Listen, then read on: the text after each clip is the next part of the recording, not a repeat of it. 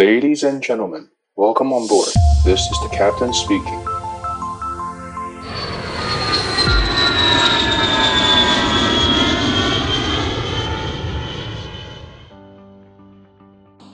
Hello，大家好，我是可乐教官，嘿，又见面啦。今天的录音时间是六月十八号，然后预计播出的时间是六月二十二号。然后想要跟今天想要跟各位分享的主题是。我们飞行员如何准备我们日常的工作？然后呢，另外一些小呃小尝试吧，就是你可能不会想到的一些事情。那在我们主题开始之前，想要还是跟各位提醒一下，我们防疫新生活就是常洗手，然后戴口罩是肯定要，因为现在不戴口罩被罚钱。那常洗手这件事情大家常忘记，所以记得一定要常洗手。然后呢，我看到我从我们的电视看到新闻，就是台湾目前已经。大家已经受不了了吗？因为我其实在，我记得我在两三个礼拜前在节目上就跟跟各位说，呃，我在国外的看到的状况就是，通常你自己把自己关在家里一两礼拜后，你一定受不了，然后就会跑出来，跑出来之后呢，这个疫情基本上就会呃常伴我们左右，就它很难消失了。那我觉得一两百例，一两百例可能会是成为一个未来几个月的常态。所以不管怎么样，记得。呃，维持你身心的健康，就是我常强调的，就是不是说把自己关在家里面就一定安全。那你身呃生理是安全，但是你的心理会变得不健康吗？所以记得要找到一个平衡点，就是减少出门，但是你也是要能够找到一个平衡点，维持你自己身心的健康。另外，我要在节目上做一个小小的 complaint，就是我们台湾的 PCR 检测啊，就是那个搓鼻子那个 PCR 检测，实在是太贵了。因为我已经做了好几次了嘛，我已经做了五六次以上了。台湾每一次就是六千七千块，你知道这个东西在大陆啊，做一次是八十到一百块人民币，所以差不多等于台币的五百块以下吧。那在东南亚各国，差不多就是七十几到一百多块美金，也就是两三千块左右。所以台湾这个六七千块真的太贵了，我不知道为什么政府现在，呃，你你既然已经，你如果去年染疫的人很少，量人不不足，所以你让大家这些医疗院所能够赚到钱，那我就没话讲。但是现在现在这个需求很大啊，我觉得既然一个东西的供给量供给量变大了，你这个价格自然就能够下降了。就像你看，呃，十年前的电动车的那个锂电池啊，非常非常贵。然后后来特斯拉在大量贩售制造之后，现在各个公司都做在都做电动车嘛，那个锂电池价钱是以前的几分之几。所以我觉得没有道理，这个 PCR 检测啊，在台湾还是放六七千块。我觉得政府跟医疗院所跟这些实验室。你们真的是赚太多了，我觉得我希望政府能够在这一部分能够松绑，让市场能够回回归一个正常的机制。因为我要在这 complain，是因为我做了很多次了嘛，我知道这个东西真的没那么贵了，太贵太贵了。台湾真的是赚太大了。我们最近我公司呃，最近我们比较常飞还是广州嘛，因为我们公司就是广州是固定航班。然后广州大家知道，不知道有没有看新闻啊？就是最近疫情爆炸了嘛，他们有那个。传被传染的那个，现在叫新名字叫 Delta 病毒，就是我们之前讲的印度的变种。那他们现在就广州政府也蛮蛮强硬的，蛮强力的，就是直接普筛全广州市人民普筛。那我知道那时候好像几天内就筛了一千万人吧。所以你看这个 PCR 不是很难的事情嘛？那广州都可以几天内筛一千万人，台湾还把这个价钱放到六七千块，然后只淡淡的说一句哦，因为我们比较准，准在哪里我是看不太出来了，说老实话。相信现在各位也很闷吧，就闷了一整年，想要出国啊，想要 traveling。那我想跟各位分享分享一件事情，给大家一点呃，怎么讲呢？给大家一点小小的期待吧。就是欧盟已经已经那个了嘛，已经准备在七月一号实行他们的所谓的疫苗护照，在他们你被就是你有打过他们认可的疫苗两剂之后呢，如他们会分区，如果你是比如说欧盟这些区域，你可能是绿区，那绿区你只要有疫苗的人。你就是不用完全不用隔离，也不用任何 PCR 检测，就是可以直接过去。那如果你是呃红区，比如说像印度，现在目前欧盟是把它放为红区嘛。红区的话，你就是有疫苗，然后呢，你就是要 PCR 检测，那你也要跟以前一样都要隔离十四天，这个都是你跑不掉。但是这里中间有一个就是橘区，就像我们台湾就属于橘区。这种橘区的这些国家呢，你只要有打疫苗的人提供三天内的阴性报告，那你就可以缩短你的检疫。哦，比如说七天，那我相信这个未来等到呃实行久了之后，应该就会变成就是你有打疫苗的人，你就是可以正常的 traveling 这样子。那我知道这个规定目前日本也在跟，因为我相信各国政府都必须要解封了，因为当然你如果全部全面封锁，对于这个疫情的呃防疫是最有效，但是问题是大家都饿死了。我相信这几这几个礼拜台湾这样封下来，大家都应该有感觉。其实封锁边境、封锁整个城市不是长久之道，你封几个月。好，大家撑一下。那你封一年、封两年，其实大家都快饿死了。尤其像我们航空业是最明显的，航空业是受呃景观第一排的受灾户，所以我觉得各国政府也受不了了，所以他们现在就是呃要准备开始，就是要能够解封。所以欧盟算是打了第一枪出来。那欧盟打了第一枪之后，日本我知道跟随了。日本现在他们就是哎。我跟基督教也是类似欧盟这样制度，我相信就是各国都是这样子啊。有人打了第一枪之后，我跟随着你走啊。那我知道像泰国，因为泰国是观光大城嘛，所以泰国的普吉岛，他们现在就是优先打疫苗，然后呢，之后你有疫苗的人，你就是可以自由的 traveling 到普吉岛。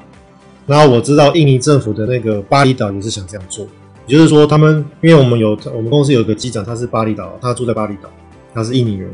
然后他。就跟我讲说，他们现在巴厘岛的人民是优先打疫苗，也就是说，他们现在可能印尼的施打率不高，可是呢，我巴厘岛的人民施打率非常非常高，就是可能六七成以上。那他们的目标就是让他们巴厘岛人先全体免疫之后呢，开放巴厘岛，然后可以开始做这个观光客的生意。所以我相信各国政府陆陆续续一定会受不了，一定会想要做解封的动作，因为毕竟人民要吃饭嘛。讲到这个 traveling，大家有没有想到，我们飞行员呢？我们在执勤，因为我们有时候一个月飞可能十趟嘛，二十趟。那你飞这十趟，难道需要跟乘客一样盖护照吗？记不记得大家就是你出国的时候，不是要你进，比如说你去了日本，他就给你贴一张贴纸，然后盖一个章，然后你离开的时候呢，再盖一个章，基本上是这样嘛。诶，那我我们飞行员到底执勤的时候，到底要不要盖这个护照章啊？那这样子，你盖了之后，那三十页、四十页不是一下就爆掉了吗？所以显而易见的是，我们其实在执勤的时候，我们是不用盖章。我们跟乘客不一样，是不用盖章。那他们怎么管制？其实做法是这样子，就是其实我们在执勤的时候呢，我们会拿这一张组员清单，就是说我们今天任何一趟飞行任务会准备很多文件嘛。那其中一一份文件就是去程航班的组员清单，英文叫 GD（General Declaration）。就是它是上面会注载明的说，你这一次执行的航班里面有哪些人是组员，然后护照号码、出生年月日、呃国籍这些资讯。那我们呃如果今天这个航班是假设我从 A A 地飞到 B 地，然后我要出去，我可能要去在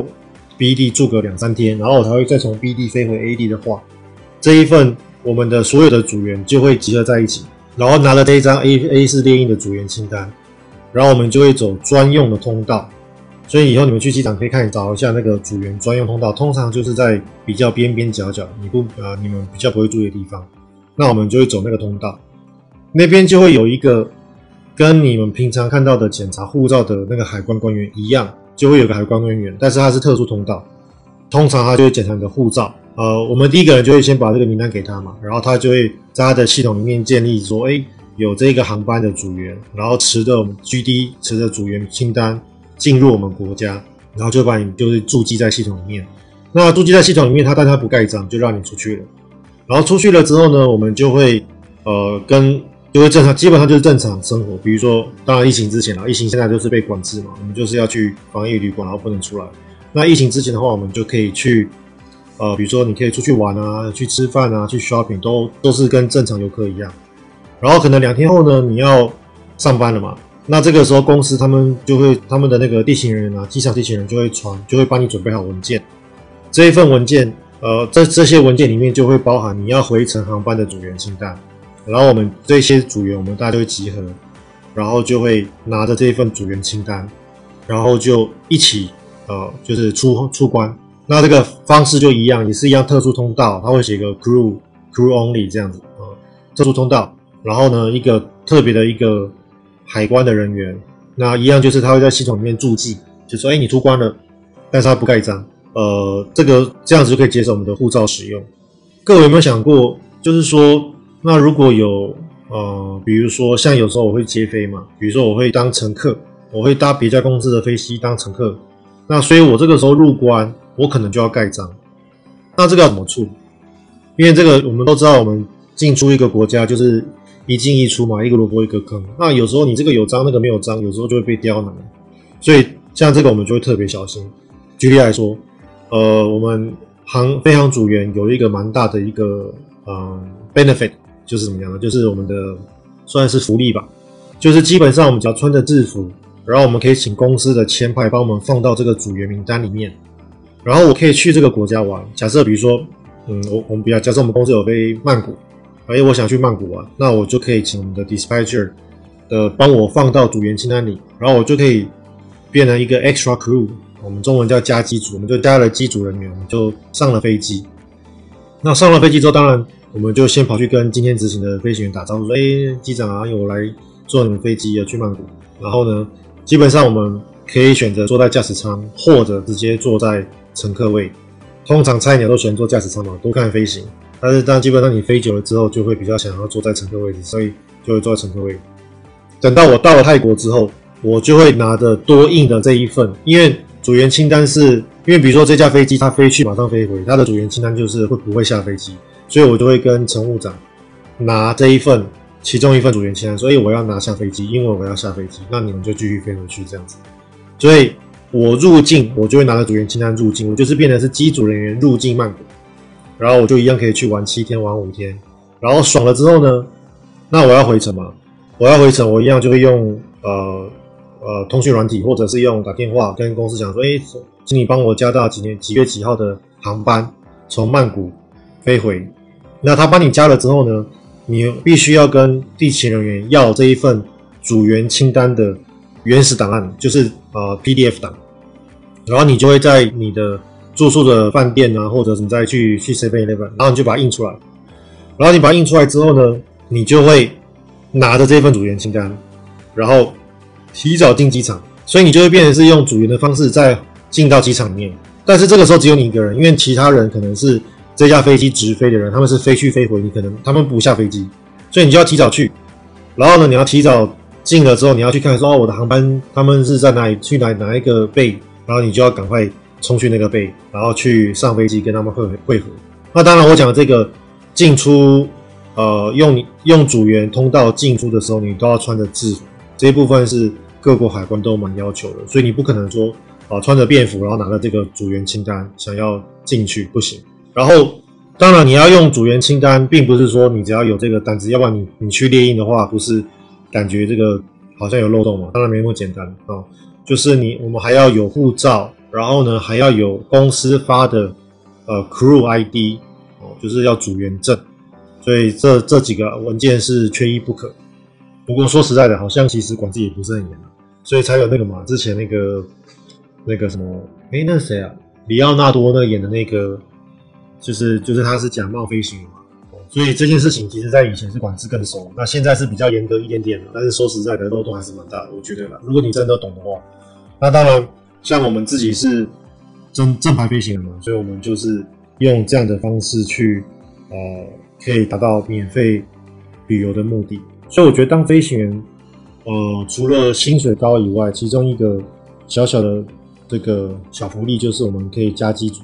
然后可以到公司有飞的各个地方去。呃，旅游，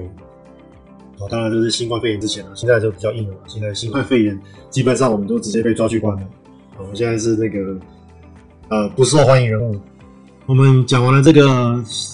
冷知识以后呢，我想要讲一下我们飞行员怎么样准备，怎么样准备我们的飞行任务。好，讲讲完了福利，要讲一些正事嘛，所以我们讲一下我们要怎么样准备我们的任务。基本上我们是这样做。呃，比较有规模的大公司，尤其像台湾的公司，大概就是一个月会出一次班表。也就是说，我在我在每个月的二十几号、二十四、二十五、二十六左右，最晚可能二十八号会出下个月的班表，一次出一个月给我们。那像我们在国外飞的很多公司，呃，因为比较就是他的班会比较灵活，所以他可能没办法出到一个月班表，所以大概出七到十天给我们。那他出这个七到十天班表给我们之后呢，我们就会诶知道，所以我可能三天后要飞。呃，一个航班哦，假设比如说，呃，像我知道我礼拜天要飞，又要飞去印度了嘛，我们又把印度的航班抓回来了，飞去新德里。这个时候我看到了之后，我就要准备一些事情，比如说什么呢？第一个就是，呃，这个城市我有没有飞过？假设新德里我第一次飞，因为像我上个月第一次飞嘛，没有飞过，那我要怎么准备？我可能就在一个礼拜前啊，我就会先去看一下班表，看一下之前有谁飞过啊，比如说，哎，我看到，哎，这个 A B C 这个人，他在前两天飞了新德里这个航班，那我也跟他蛮熟的嘛，我就会直接问他，我就说，哎，请问一下你，你这一次去新德里，你你的 parking，你的飞机停哪边？因为很好笑哦，其实飞一个新城市，居然第一个问的是，哎，你们平常停飞机停哪边？哦很奇怪哦，不是问说你怎么去的，而是问你飞机停哪边。为什么会这样问？因为我们在飞行的过程中，其实都还蛮 straightforward。那我觉得啦，以我个人来说，我觉得 loading 最重的地方是在我落地之后，我要开始滑行。那落地到滑行这一段的那个切换，有时候其实是蛮忙的哦，因为要做很多事情。那我们副驾驶，我们就会先问说：“哎，我们 parking 停哪边？”啊，比如说像我们 parking 新德里都是停，之前都是停那个货机坪嘛。那货机坪，然后就会说，那你上次用什么跑道？习惯用哪个跑道？然后比如说啊，用呃幺洞跑道或二九跑道，那我就会知道说，呃，比如说这一这一个机场都是习惯用十号跑道或十一号跑道或者二九二八跑道。那我知道他习惯用跑道之后，我知道我停在哪个机坪。这个中间怎么滑，你就会有一个概念出现，所以你会有个概念说，哦，我大概是滑行，哦，出第一个出去做左转，然后呢，我会走这个滑行道，然后呢，左转接那个滑行道，然后再左转去货机坪，你就会有个概念在那边，然后你就会开始研读航图，哦，因为你没有去过这个机场嘛，它这个机场有很多，就是我们叫 general information，在那个航图公司他们都会提供给你，那像。最大的航图公司就是大家熟知的 Jeppesen。那 Jeppesen 他们的那个呃，因为像我们现在都是电子化嘛，我们就有 iPad。那我们 Jeppesen 就有一个那个软体。那我们这个软体打开之后呢，你就会去诶新德里机场，然后就可以你就可以找出新德里机场的这些 general information。他们怎么在 low visibility 怎么怎么样做呢？然后呢，他们有哪些 departure，哪些 arrival，然后有没有呃起飞的那个降噪程序？然后呢，它有没有特殊的要求？比如说速度的要求这些，它全部写上去。像新德里机场可能就拉拉杂杂写了十页吧，有点夸张。重点是那十页，这那十页念完之后呢，全部没用，因为我们飞去那十页完全没有使用到里面的讯息，里面讯息非常非常多，多到真的有点夸张。但是呢，那十页都没有用，我就觉得还蛮好笑的。好。所以，如果今天是一个没有去过的机场，我可能三天到一个礼拜前，我就会开始去问人，然后开始先准备那些 general information，开始看它的航路。那航路怎么看呢？我就会找之前飞过的航班，然后把那个之前的计划 download 下来。那那个之前的飞行计划就可以具有参考价值，因为航路的这个规划它不会这个礼拜跟下个礼拜有很大的改变，所以我可以提前做准备。好，所以我航路准备了。我的机场的 general information 念完了，我大概有个想法，我会怎么样滑行，都想好了之后呢，我就可以就先放着，然后放到什么时候呢？大概放到一天前，好，放到一天前，我会开始做其他的准备。什么准备呢？一天前我大概会去用软体下载那个飞行通告、航行通告，我们英文叫 NOTAM，N O T A M，那它的全名叫 Notice to Airman，就是飞行通告。那这个飞行通告呢，它我会先看机场的，就是我今天预计要出发的机场，跟我的目的地机场。我把这两个机场都看完了以后，呃，我一天前可以先看完。为什么我会先看呢？因为这个 Notice to Airman 这个航行通告，它不会每天做有很大的变动。也就是说，我今天这个通告可能告告诉你说，哎，我这个机场有这个滑行道封闭，然后日期是从今年的三月到今年的九月。所以你这个 NOTAM 它会在那边持续六个月以上，也就是说，你一天前先看了 NOTAM，你会举例来说了，可能有些像 NOTAM 的拉拉杂杂写了二十几条、三十条，那你可能飞行前再看，你可能根本没有没有办法看得很仔细，你可能会漏东漏西的，然后也给自己很大的压力。所以你前一天先刷一下这个 NOTAM，其实相对来说，你就是做一个良好的准备。比如说你看到哦，滑行道封闭三呃六个月。或者直接整个跑道封闭半年，那你就会知道说你呃你两天后，你一天后你飞去这个机场，绝对不可能使用这个跑道，绝对不可能滑这个滑行道，所以你就会先可以在你的那个我刚刚讲的那个航图的软体上先把它注记下来，因为我们航图软体都可以有点像小画家一样，你可以画它，所以你可以先注记，所以这个是大概一天前就可以做的准备。好，那到了飞行当天，我们要多快准备呢？通常我是三到四个小时前起床。哦，为什么会用起床这个字呢？因为我大概会先调我的时差。举例来说，比如说像我在来飞的，呃，印度新德里，我可能是早上十点的航班。那我早上十点航班代表是早班嘛？早班的话，我就不会弄到很晚睡，所以我可能前三天、前四天我就会开始早睡早起，让自己早早睡早起。那所以十点的航班，我大概七点就会起床。啊，我大概可能不会六点起床，我就会七点起床。那、为什么不会六点起床？因为你太早起，那天我新德里我要飞到半夜，就会太累，所以我就会尽量三个小时前起床。三个小时前起床之后呢，做什么事情？呃，如果是早班，可能就不洗澡了吧，因为可能前天刚晚上刚洗过嘛，所以都是冷气床、冷气房，我就不洗澡。但是如果今天是晚班，我可能起床之后我会先洗个澡，因为把自己弄干干净净的进到驾驶舱，对你的 partner 也比较礼貌嘛。所以先冲个澡，快速冲个澡，然后呢，冲完澡之后呢，我会重新再刷一下 Norton，看一下跟我一天前看的 Norton 这个 Notice to Airmen 这个航路通告有没有任何的改变？诶，如果差不多没有改变，好，那我们就再开始看天呃气象。然后这个时候我看的气象大概是三个小时前气象，大概两个半小时。那我会看什么气象呢？我会看我的起飞机场天气好不好。那因为起飞机场你很快就要上班了，所以这个时候我会看的是 Meta，哦，Meta 它的全名是 M E T A R，它是一个很长很长的字，我就不重复了，你们就去 Google 一下 M E T A R Meta。那 Meta 它的这个资讯呢，就是属于现在的气呃现在的气候，现在的气候，所以你就大概对现在此时此刻有点概念，因为天气很难这个小时跟两个小时会有很大的改变嘛。哦，那当然，你也可以参考一下 TAF TAF。哦，TAF 的话就是比较像是气象预告，它是一个呃气象的预报系统，所以它的是未来的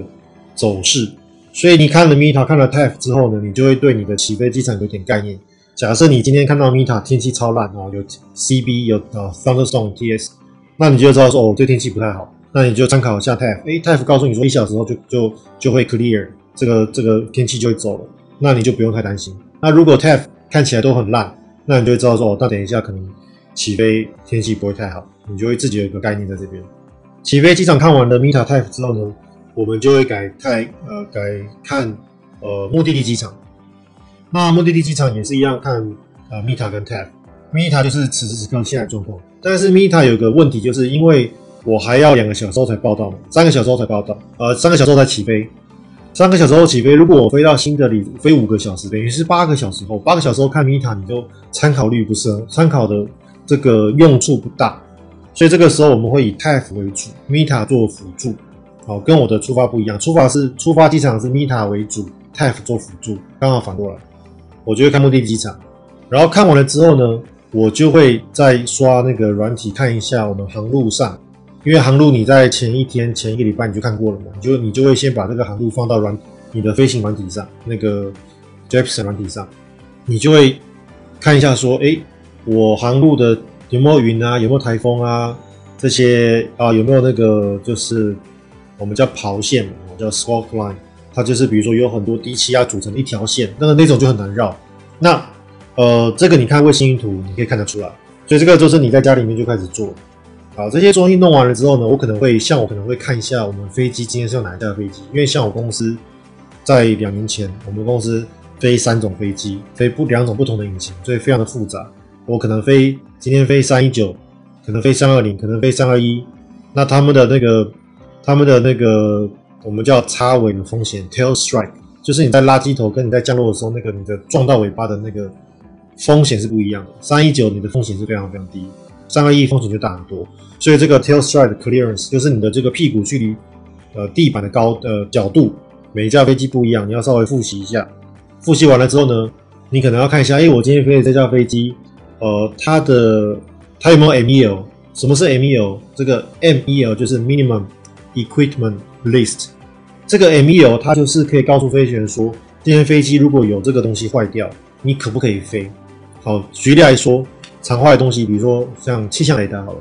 今天 M E O 气象雷达坏了，就会有 M E O，它可能就要告诉飞行员说，今天如果在你已知的天气预报是都没有天气的状况之下，又是在白天，你可以飞。那如果你今天已知的天气，比如说航路天气或者目的地天气是有下大雷雨的预报，然后呢是晚上，这个 either one 你都不可以飞哦。所以这个就是你的呃 MEL，它会告诉飞行员说，你这个东西坏掉了，你到底可不可以驾驶这架飞机？那为什么会有 MEO 产生？是因为飞机它是由好几万个零件组成的呃一个机器，那这好几万个零件里面又会分成好几百个系统。那所以这个每一个系统能够都百分之百没有问题运作的几率不高，所以有时候会这个东西坏，那个东西坏。举例来说，比如说航行灯坏掉，因为我们知道飞机有航行灯嘛，就是左红右绿尾巴白。假设今天左左边机的红色红航行灯坏掉了，你可不可以飞？诶，这个 MEL CDO 它就会告诉你。像我们空八三二零来说，我们的航行灯就有两套，我们有 Nav One、Nav Two，所以我们的红灯有两颗，绿灯两颗，白灯两颗。所以，如果今天我的 Nav One 的红灯坏掉了，我们就会把它切到 Nav Two，让它可以 working。那我们可能就会走 MEL 可以出发，因为我们的航行灯还是可以用嘛。但是相相相对来说，它就有些弹出，它的弹出可能就是：哎，我的 NAF One 的红灯坏了，但是我的必须确保的 NAF Two 的三个灯都是正常的，而且我要怎么样怎么样怎么样，它就有很多要求。好，所以这个东西就是呃这一本书，MEO 这本手册会告诉我，所以。我会先看一下 MEO，看一下有没有 MEO，。如果有，我可能就会提前看一下手册，因为我们的那个飞行计划里面就会告诉你说，你今天使用哪架飞机，这架飞机有没有 MEO，是什么 item，它是编号几号，我就会去查 MEL 手册，先把它翻出来翻好。所以这样，等到我到了公司报道的时候，我不会临时看到这个飞行计划手忙脚乱去翻这个手册，我会直接跟 Captain 讨论说，哎，Captain，我们今天有一个 MEL 是啊 Nav One 航行灯，然后叭叭叭讨论一下。这个是这个有什么好处呢？第一个就是你的 partner，你的 captain，他就知道说，哎，我今天的 A4 他他是会有准备的，所以我不用太担心他。所以相对来说，你可以从很多小的眉眉角角，让你的 partner 对你飞行有信心。那他对你的飞行有信心有什么好处呢？他就会让你做更多的事情，他不会去干预你。比如说今天我想要早点放外形，我今天想要晚一点放外形。我的 partner 不会担心我说，诶，他是不是因为不好飞不好，他忘了放？我要不要提醒他？他就不会想太多。所以，像我跟那些很厉害的机长飞，他可能很晚放外形，我就完全不会担心，因为我知道他只是想放，想要晚点放外形。可是我跟一些比较让我担心的机长飞啊，我就会开始想说，诶，我的 captain 他是不是他是不是忘了？他是不是没有注意到？他是不是累了？我就开始想东想西，你知道吗？所以这个东西你。呃，有一些小的地方可以让你的你的工作的 partner 对你有更有信心，那会让你们两个那个你们两个的合作更加愉快。那当然，我们上一集波呃上两集波波教官有讲嘛啊，我们公司就是所有的航空公司都是 follow 公司 SOP，好，没错，因为波波教官他讲的是官话嘛，他必须要讲这样的话。其实没错，大家都是 follow SOP，但是 SOP 它其实不是一条线，它是一个框框，它是一个大框架。这个框架里面，其实各个飞行员还是有很多自己的癖好。举例来说，SOP 告诉你这个时候之前要放外形，我可以很之前放，我也可以贴着线放。所以这个放外形、放 flap、放 gear，我什么时候放出来都可以符合 SOP。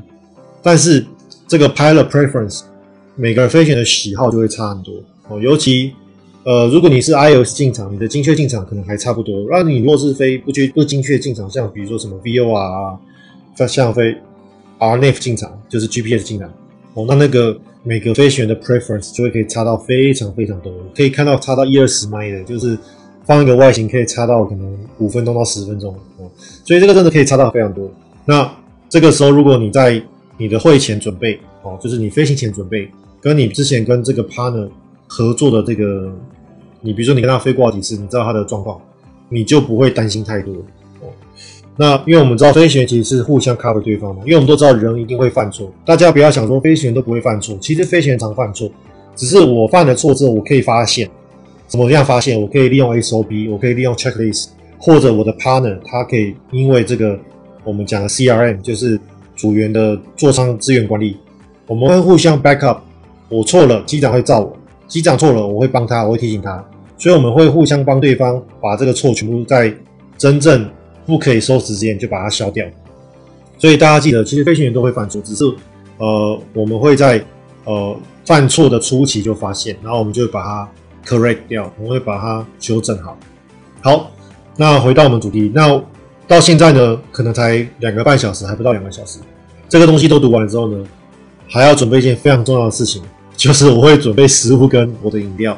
大家 大家不要笑，因为我们是联航，我们公司没有提供任何的食物跟水跟饮料。哦，水有水有，我要。帮我们公司讲话，我们公司有给有给水，呃，没有给饮料。所以假设今天哦、我要飞夜班，我要飞一个红眼航班，那我是不是要准备咖啡？那我要准备咖啡，我要在家里泡呢，还是我要去咖啡厅买呢？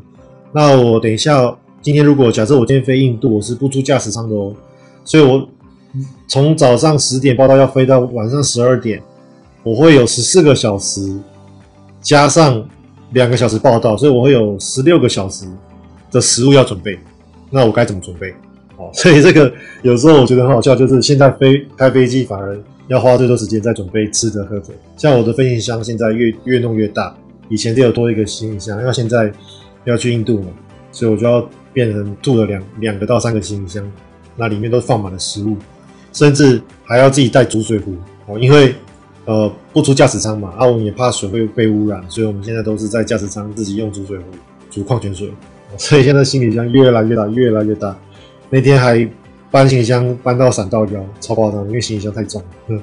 食物跟水准备好了之后呢，那我们就会出发。啊，那关于食物跟水跟飞行箱里面有什么东西，我们下一集再说。食物、水准备啊，食物跟饮料准备好了之后呢，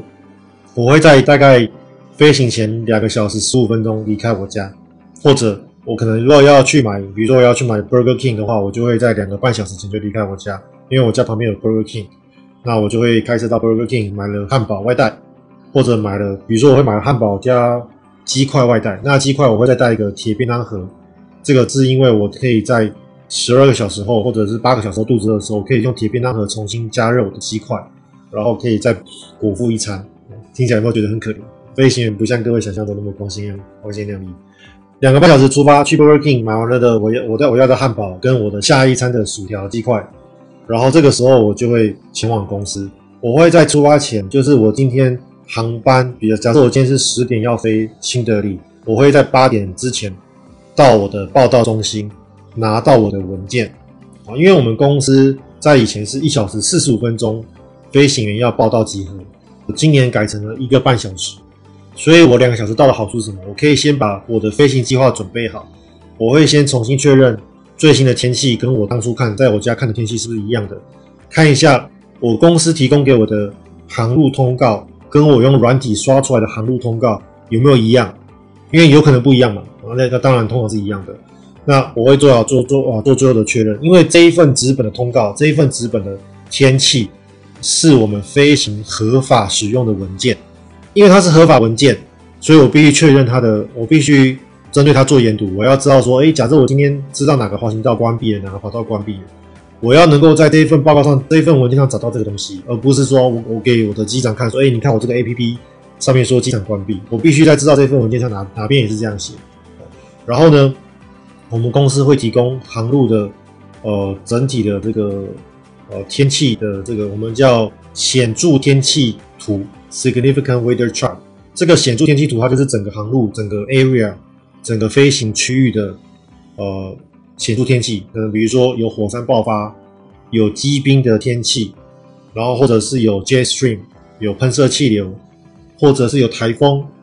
或者是有低气压，哦，这些东西它就把它放在上面，然后它会有航路告诉你说你的沿路的天气状况是怎么样。然后呢，全部都研读完了之后呢，大概这个时候机长就会到啦。那机长到了之后呢，他就会重新研读一遍，他必须要。把每一份文件签很签名，机长大概每一次出发前大概需要签二十个二十到三十四名吧，所以有时候我都觉得我们那个蒙古机长很可怜，因为蒙古机长的名字非常非常长，大概三十个字母吧，所以他的名字每次签名都签的很非常久。在机长在签名看文件的过程，因为我刚看过了嘛，我不用看，我就会开始准备我的公司发给我们的 iPad，因为我们公司是属于就是有公用的 iPad，那你每次上班前就会领两台 iPad 出来，然后跟着的计划一起拿上飞机，然后飞完了之后就跟着飞行计划跟 iPad 一起讲回去给公司。那当然我自己有个人的我自己个人的 iPad，但是这个我自己个人的 iPad 的呃，它不是公司呃公发的 iPad。所以，如果今天民航局要调，他可以说：“哎、你这个 iPad 不是公司的，他可以这样调。”哦，当然，我们这我们这些国家是比较不会这样调的你啦，所以我们就一定会带公发的 iPad。那你，呃，我是知道有机长会使用自己的 iPad。那我自己来说，我现在是比较少把我自己的 iPad 架上飞机，我都是用公发的。那这个公发 iPad 呢，我就必须要检查我们刚刚讲的那些软体的是不是最新的版本。然后呢，我会顺便把今天的载重平衡稍微准备一下。然后把，甚至我会把这个 iPad 用酒精稍微清洁擦过，因为我觉得这个东西是在目前防疫来说很重要的一个环节。等到机长都签好了之后呢，我们会互相检查对方的飞行执照跟护照。那像我飞大陆还包含台胞证，都确认好都没问题之后呢，我们就会在一个半小时到一个小时二十分钟的时候，我们就会诶出发去机场。这个是我们飞行员在飞行前的准备。那我们到了机场之后呢，啊，我们会，当然我们就会拿我们刚刚讲的那一份 GD 组员清单，我们就会同时过海关，然后过了海关之后，我们上了飞机嘛。上了飞机，如果你这个航班，呃，是有，比如说是有载客人的，那我们就有空服员嘛。空服员就会基本上就会在公司跟我们会合。如果是货机，我们就会只有飞行直接上飞机。那到了飞机要准备什么事情呢？到了飞机要准备的事情，我们呢就等下一集跟各位讲。好，所以下一集我会跟各位讲什么，就是我们到了飞机要准备什么事情，然后我们要怎么样跟空服员会合，或者我们要怎么样跟我们的飞行工程师会合。因为我们现在开货机，我们都有飞行工程师嘛，他们会帮我们把货跟注意货的载重的 loading 的那个准确度。然后呢，还会跟各位分享我们的飞行包里面到底有哪些东西。好，所以这就是我们下一集的预告。好啦，那今天时间也差不多啦。在各位离开之前，不要忘了到我们的 Apple Podcast 给我们五星好评。然后呢，有什么样想要听的主题都欢迎留言哦。那我们下期再见，拜拜。